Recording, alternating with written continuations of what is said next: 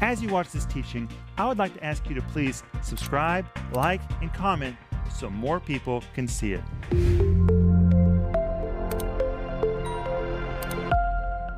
Welcome to Home Group. My name is Rick Renner, and this is Monday.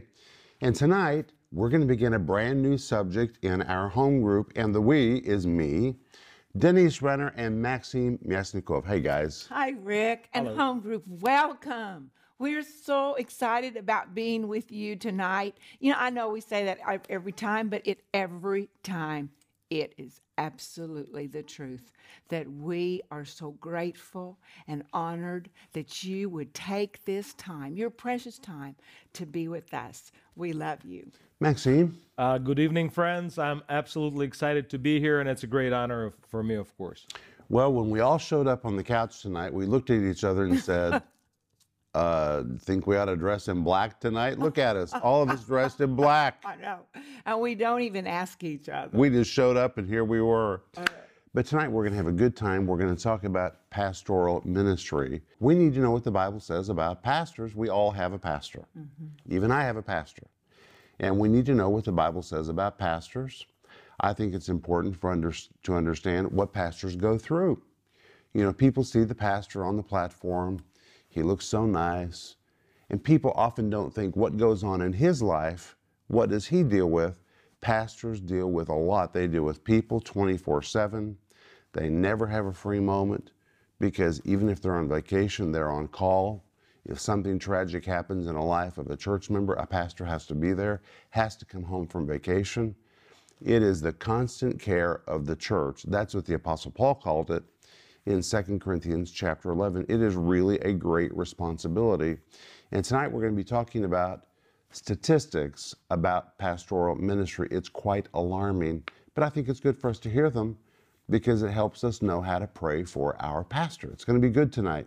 But I want you to have the whole series. There's a download called Pastoral Ministry. It's free, so download yours right now. And there's a series, uh, an audio series that comes with it. You can get it right now renner.org. And we're offering you my book called Chosen by God. Please go online and order this now. And if you need prayer, remember that we are here for you and we want to pray for you. You can send us an email at prayer at renner.org or call us 1 800 742 5593. And the moment we hear from you, we're going to begin to really pray for you. But hey, we have a little thing tonight for show and tell. Look what we have on these tables. These are shepherd staffs. Yes. And I brought all kinds of shepherd staffs. These are real shepherd staffs, including one that was made just for me. Look at this. It's really pretty. Isn't that beautiful? It's really It even has my initial on the top. It has a bear in the top because the bear is the symbol of Russia and it's where we live. Somebody made this for me. Wasn't that sweet? It has serpentine stone, which is inset into it because serpentine is a stone from Russia. And all along the staff is engraved the words of the 91st Psalm. Hmm. Is that just the coolest thing? Wow. That was quite a gift. But you know, David wrote in the 23rd Psalm, and he said, Thy rod and thy staff, they comfort me. There's two things in that a rod and a staff. Well, the staff was used to direct the sheep, to direct the sheep. That was the one end of the shepherd's staff. The rod was used for correcting the sheep. What you experienced depended on you. If you were in line and if you were leadable, then you experienced the one end of the staff. But if you were out of line, you experienced the other end of the staff. And David says, regardless whether I'm in line or out of line, I'm just so glad that God loves me enough that He's going to lead me, He's going to guide me, and if needed, He's going to correct me. Thy rod and thy staff, both part of God's pastoral ministry in my life, it comforts me. Praise God that He leads us, and if needed, He corrects us. And and uh, uh, Rick, on the on a real uh, shepherd staff, there's a hook. On Well, we got one right here. Let's Oh, show them. Yeah, let's show that. Let's show them. Okay, here, now this looks like it's just a branch broken off of a tree. It's not. This is a real shepherd staff from the Caucasus regions in the southern part of the former Soviet And so Union. see this this from Georgia. see this hook. So if a sheep was really in danger, this hook Would pull them out of danger. pull him right out of danger. Don't you love that about God's word? It just comes at the right time and it just pulls us right out of danger. But if the sheep was out of order, he would turn it around and would use the other end Boink, boink, boink. to get the sheep back in order. And God does these same things for us. He is a shepherd, and He has given shepherds to the church. Oh, he's a good shepherd. That's what the Bible says. He's Let's- a good shepherd. Well, we're going to see that in Friday. Oh. But let's go to Ephesians 4:11.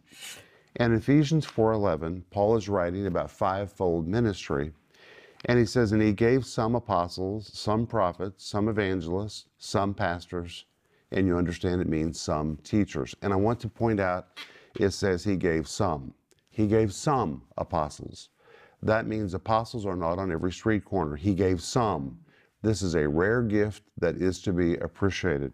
He gave some prophets. Everybody is not a prophet. Now, I know that today, if you look at Christian magazines, it looks like everybody is an apostle and a prophet. They're not. They just don't understand what it means to be an apostle or to be a prophet. People misuse these terms and they dilute them.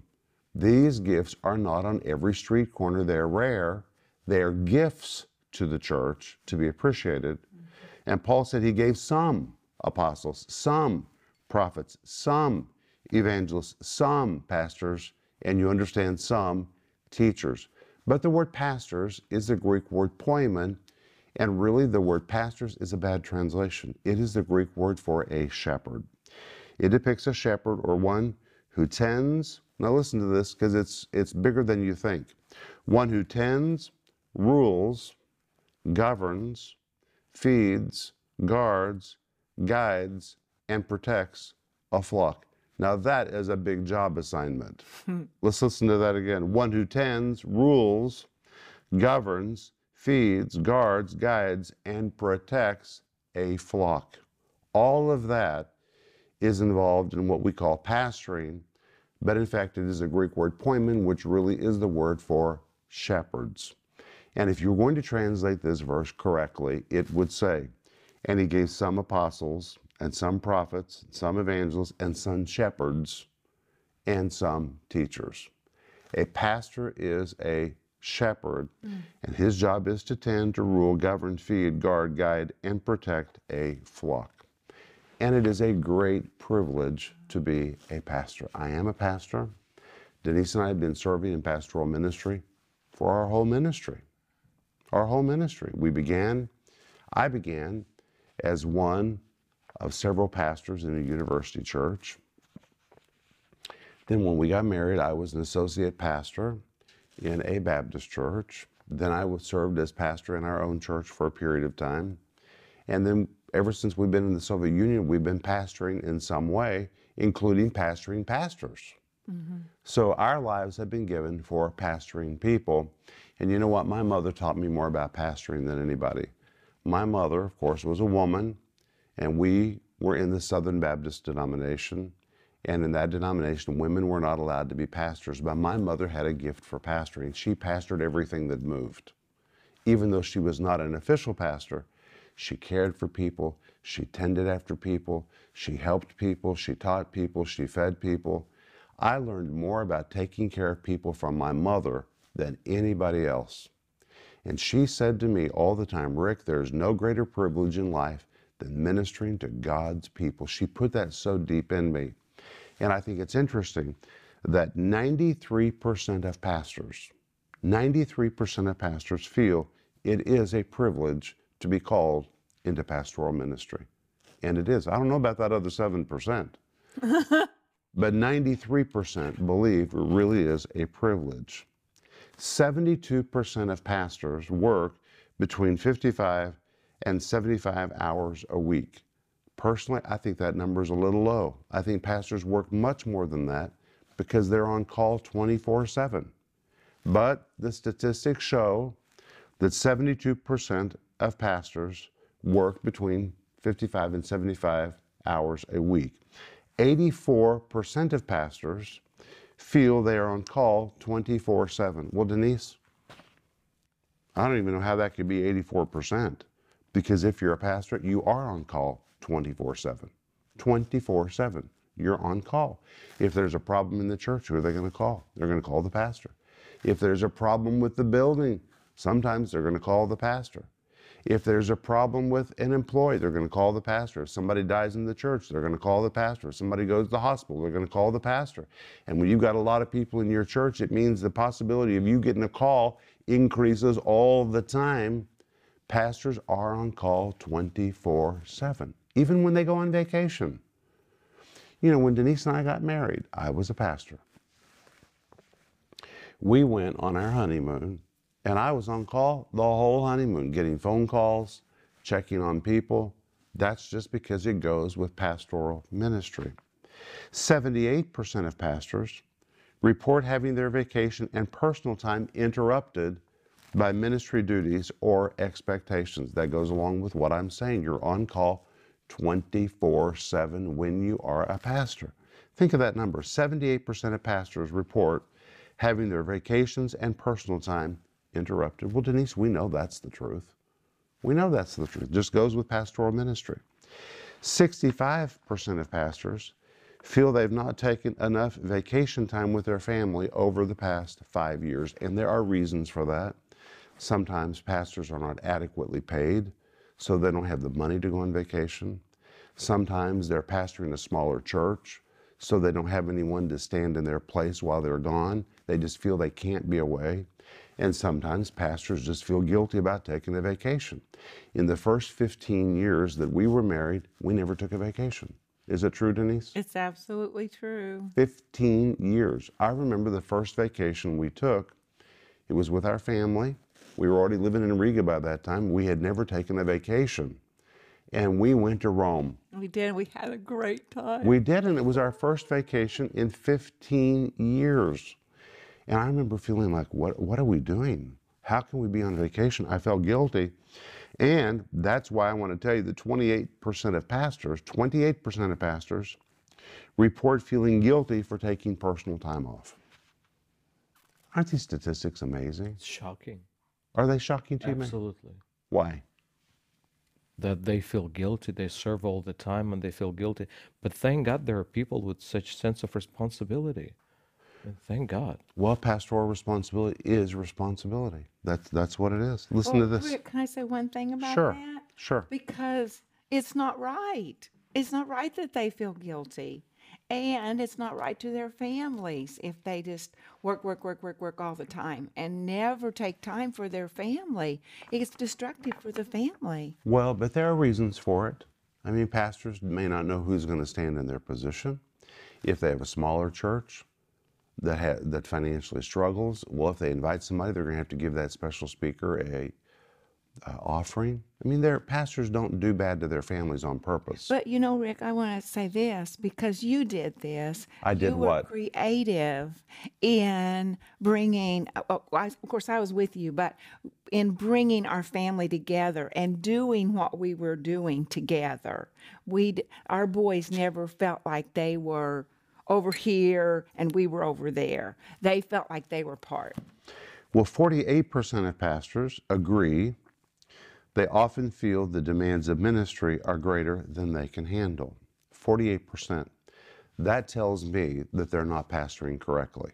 They need to have a team, they need to have people serving alongside of them, and they need to be growing personally as individuals. If you don't grow as an individual, pastoral ministry will eat you up. But 48% of pastors feel the demands of ministry are greater than they can handle. 35% report the demands of the church deny them spending personal time with their family. Well, we went through that when we were younger, and we had to construct evenings that were just for our family. We set it aside, just like we would consecrate time for studying the Bible or consecrate time for visitation. We consecrated time for family. And we had a number of years when I wouldn't allow anyone to call our house for two hours every evening. Two hours every evening was consecrated for our family. But we had to build that into our life because if we didn't, the phone would have rang off the wall But you know what? When we said this is important, we need this family time, people honored that and they were very respectful of it. All right, 66% of pastors report that church members expect the minister and family to live at a higher standard morally than themselves. Well, welcome to the ministry. You're supposed to be an example. That's just the way it is. 75% of pastors report a significant stress related crisis at least once in their ministry. Once in their ministry? We've had more than one.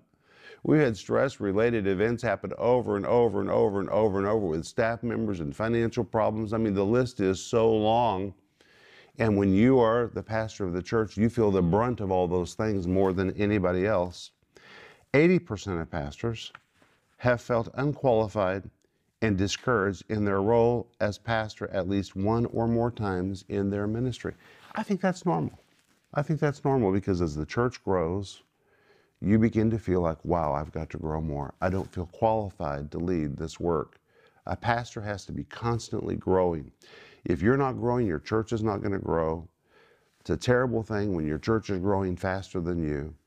And a pastor has to be committed all the time to read his Bible, to read, to study, and to study even more than the Bible. Denise can tell you I study history, I study politics, I study economy. I'm studying, studying, studying because I want to remain on the leading edge. I have to if I'm going to stay out front.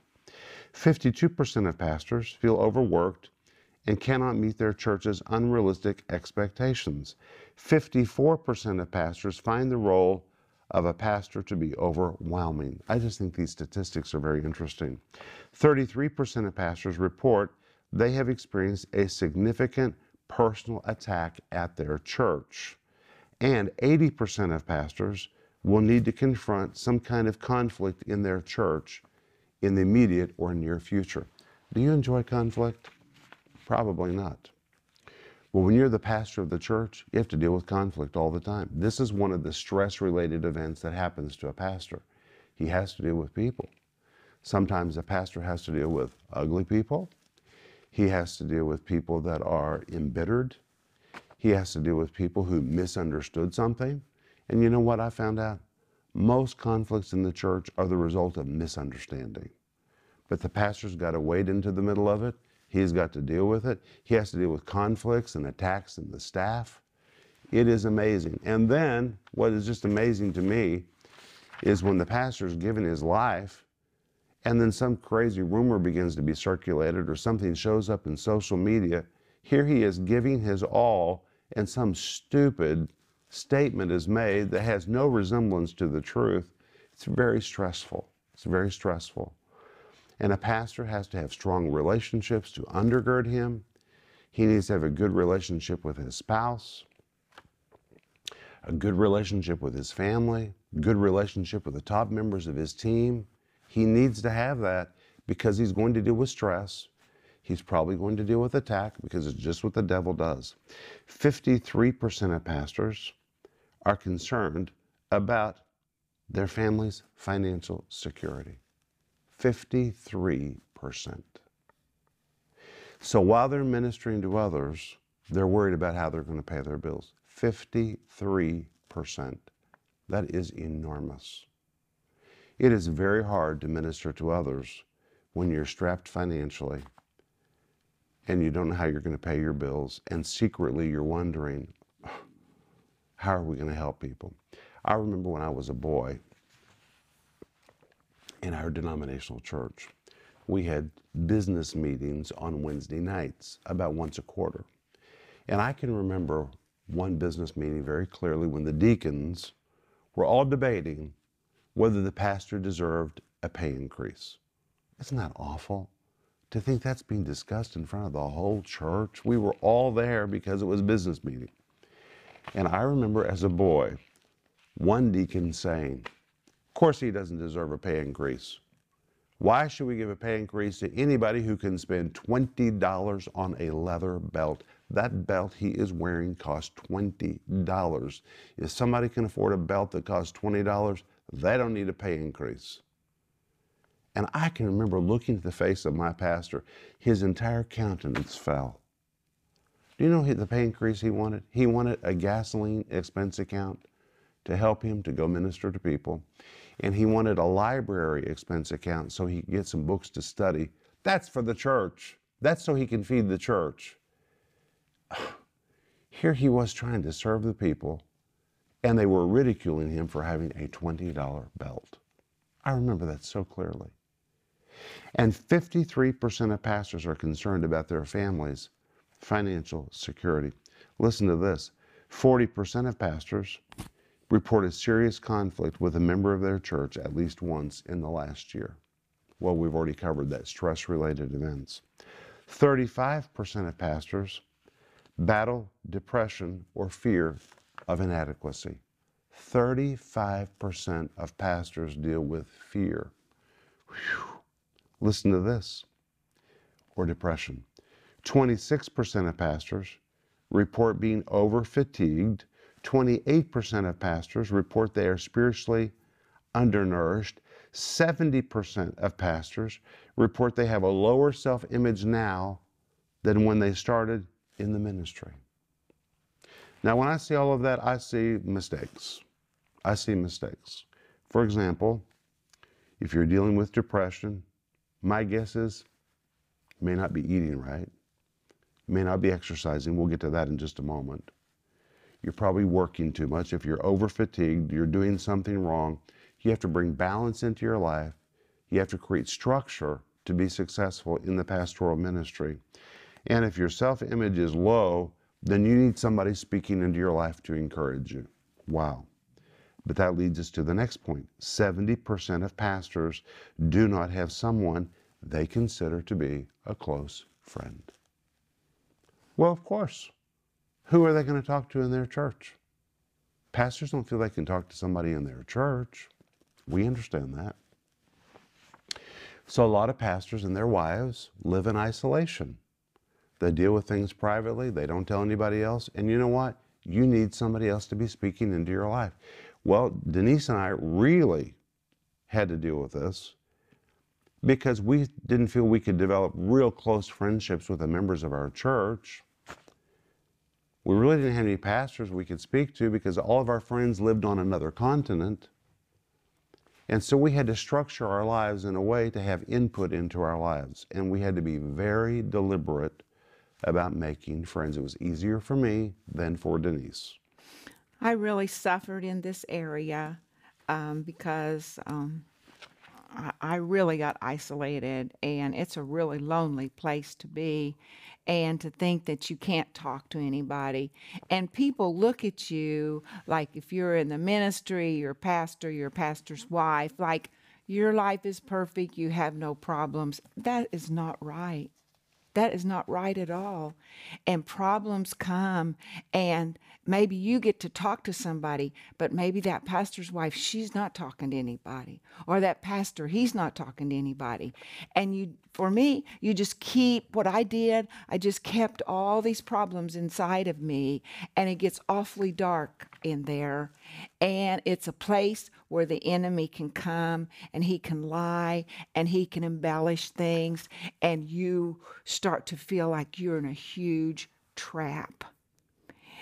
And that is not God's will. And I just want to encourage you if you are a leader, or maybe you're just listening and you're in isolation for whatever reason, reach out to somebody, somebody that you trust. And it may need to be somebody outside your church. Yeah, That's what we had to do. because because it's not God's will But for you to live inside of that trap. 33% of pastors do feel that they are isolated. 33%. That is an enormous number. 27% of pastors feel so isolated that they report not having anyone to turn to for help in a crisis situation. I praise God that's not true of you and me. We have people who speak into our lives, but we're very deliberate about staying in touch with them. We're determined we're going to have people in our lives that can help us. And it's reciprocal. We help them, they help us. It's a great relationship. 57% of pastors feel unfulfilled, discouraged, stressed, and fatigued. It's amazing. They feel fulfilled on one hand, but on the other hand, they're distressed, they're discouraged, they're fatigued, And 50 plus percent, now listen to this 50 plus percent of pastors are unhealthy, overweight, and do not exercise. Well, if you would just eat right, if you would lose weight and exercise, life would already feel better. I can personally testify to that. You need to exercise. I exercise every day. I did it this morning. I did push ups this morning. First thing I did, I do it every single day. I don't depend on my feelings to do it. I just do it just like I brush my teeth. I do my push ups. It makes me stand up straighter. It helps me feel better. I eat right. I have my family encourage me to eat right. You'll feel better generally if you'll just take care of your body, which is, by the way, the temple of the Holy Spirit. 71% of churches have no plan for a pastor to receive a periodic sabbatical. Every pastor needs a break. But listen to this this is what's really shocking. 250 pastors, Maxime, are you listening to that number? Absolutely. 250 pastors leave the ministry every month and never return. 250. Phew. Only one out of every 10 pastors will actually retire as a pastor. They don't make it to the end. That means nine out of every 10 fall out of the race. That is just alarming. That's alarming. But in Ephesians 4, verse 11, the Bible tells us Christ gave some to be apostles, some to be prophets, some to be evangelists, some to be pastors, shepherds, and teachers. It doesn't matter whether you're an apostle, prophet, an evangelist, pastor, or teacher, you have to take care of yourself if you're going to stay in the race. It's a big job that God gave to pastors. Let me read to you again this word pastor pictures one who tends, rules, governs, feeds, guards, guides, and protects a flock. For you to do that day after day, week after week, month after month, year after year, you have to take care of yourself. Now, the purpose of tonight's home group is not to say, oh, woe be to all the pastors, it's so bad. No, no, no, no, no. I'm not even trying to arouse pity. I just think we need to realize pastors face things that maybe most people don't think about. They see him standing there with the Bible, and surely he's got the happy life that we all want, and maybe he does. But he has issues as well as anybody else. In addition to being a shepherd, he also is a sheep. Every pastor is also a sheep, and every pastor needs a pastor.